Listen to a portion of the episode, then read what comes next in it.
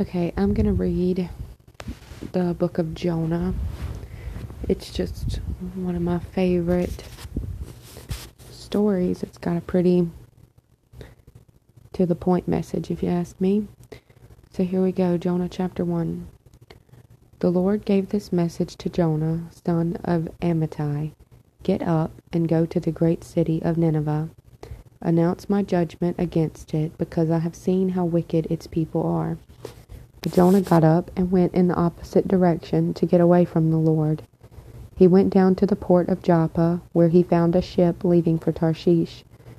He bought a ticket and went on board, hoping to escape from the Lord by sailing to Tarshish. But the Lord hurled a powerful wind over the sea, causing a violent storm that threatened to break the ship apart. Fearing for their lives, the desperate sailors shouted to their gods for help and threw the cargo overboard to lighten the ship.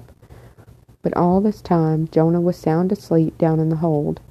So the captain went down after him. "How can you sleep at a time like this?" he shouted. "Get up and pray to your God. Maybe he will pay attention to us and spare our lives." Then the crew cast lots to see which of them had offended the gods and caused the terrible storm. When they did this, the lots identified Jonah as the culprit. "Why has this awful storm come down on us?" they demanded. "Who are you? What is your line of work? What country are you from? What is your nationality?" Jonah answered, "I am a Hebrew, and I worship the Lord, the God of heaven, who made the sea and the land." The sailors were terrified when they heard this, for he had already told them he was running away from the Lord. "Oh, why did you do it?" And since the storm was getting worse all the time, they asked him, "What should we do to you to stop the storm?" "Throw me into the sea," Jonah said, "and it will become calm again. I know that this terrible storm is all my fault." Instead, the sailors rowed even harder to get the ship to the land. But the stormy sea was too violent for them, and they couldn't make it. Then they cried out to the Lord, Jonah's God. "O Lord," they pleaded, "don't make us die for this man's sin, and don't hold us responsible for his death. O Lord, you have sent this storm upon him for your own good reasons." Then the sailors picked Jonah up and threw him into the raging sea, and the storm stopped at once. The sailors were awestruck by the Lord's great power, and they offered him a sacrifice and vowed to serve him. Now the Lord had arranged for a great fish to swallow Jonah, and Jonah was inside the fish for 3 days and 3 nights. Chapter 2. Then Jonah prayed to the Lord his God from inside the fish. He said, "I cried out to the Lord in my great trouble, and he answered me. I called to you from the land of the dead. The Lord, you heard me. You threw me into the ocean depths, and I sank down to the heart of the sea. The mighty waters engulfed me. I was buried beneath your wild and stormy waves. Then I said, 'O Lord, you have driven me from your presence, yet I will look once more toward your holy temple.' I sank beneath the waves, and the waters closed over me. Seaweed wrapped itself around my head. I sank down to the very roots of the mountains.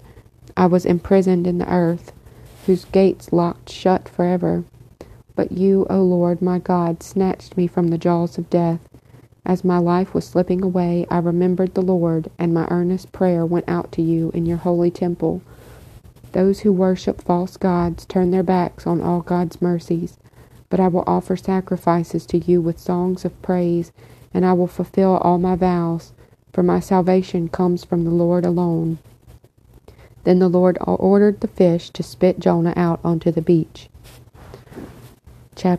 Then the Lord spoke to Jonah a second time. "Get up and go to the great city of Nineveh and deliver the message I have given you." This time Jonah obeyed the Lord's command and went to Nineveh, a city so large that it took 3 days to see it all. On the day Jonah entered the city, he shouted to the crowds, "40 days from now Nineveh will be destroyed." The people of Nineveh believed God's message, and from the greatest to the least, they declared a fast and put on burlap to show their sorrow. When the king of Nineveh heard what Jonah was saying, he stepped down from his throne and took off his royal robes. He dressed himself in burlap and sat on a heap of ashes. Then the king and his nobles sent his decree throughout the city. No one, not even the animals, from your herds and flocks may eat or drink anything at all. People and animals alike must wear garments of mourning, and everyone must pray earnestly to God. They must turn from their evil ways and stop all their violence. Who can tell? Perhaps even yet God will change his mind and hold back his fierce anger from destroying us. When God saw what they had done and how they had put a stop to their evil ways, he changed his mind and did not carry out the destruction he had threatened. Chapter 4. This change of plans greatly upset Jonah, and he became very angry. So he complained to the Lord about it. Didn't I say before I left home that you would do this, Lord? That is why I ran away to Tarshish.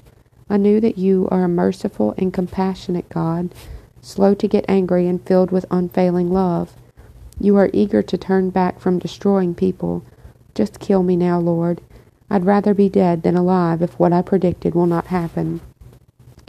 The Lord replied, Is it right for you to be angry about this? Then Jonah went out to the east side of the city and made a shelter to sit under as he waited to see what would happen to the city. And the Lord God arranged for a leafy plant to grow there, and soon it spread its broad leaves over Jonah's head, shading him from the sun. This eased his discomfort, and Jonah was very grateful for the plant. But God also arranged for a worm. The next morning at dawn, the worm ate through the stem of the plant so that it withered away. And as the sun grew hot, God arranged for a scorching east wind to blow on Jonah. The sun beat down on his head until he grew faint and wished to die. Death is certainly better than living like this, he exclaimed. Then God said to Jonah, Is it right for you to be angry because the plant died? Yes, Jonah retorted, even angry enough to die. Then the Lord said, You feel sorry about the plant, though you did nothing to put it there. It came quickly and died quickly, but Nineveh has more than 120,000 people living in spiritual darkness, not to mention all of the animals. Shouldn't I feel sorry for such a great city?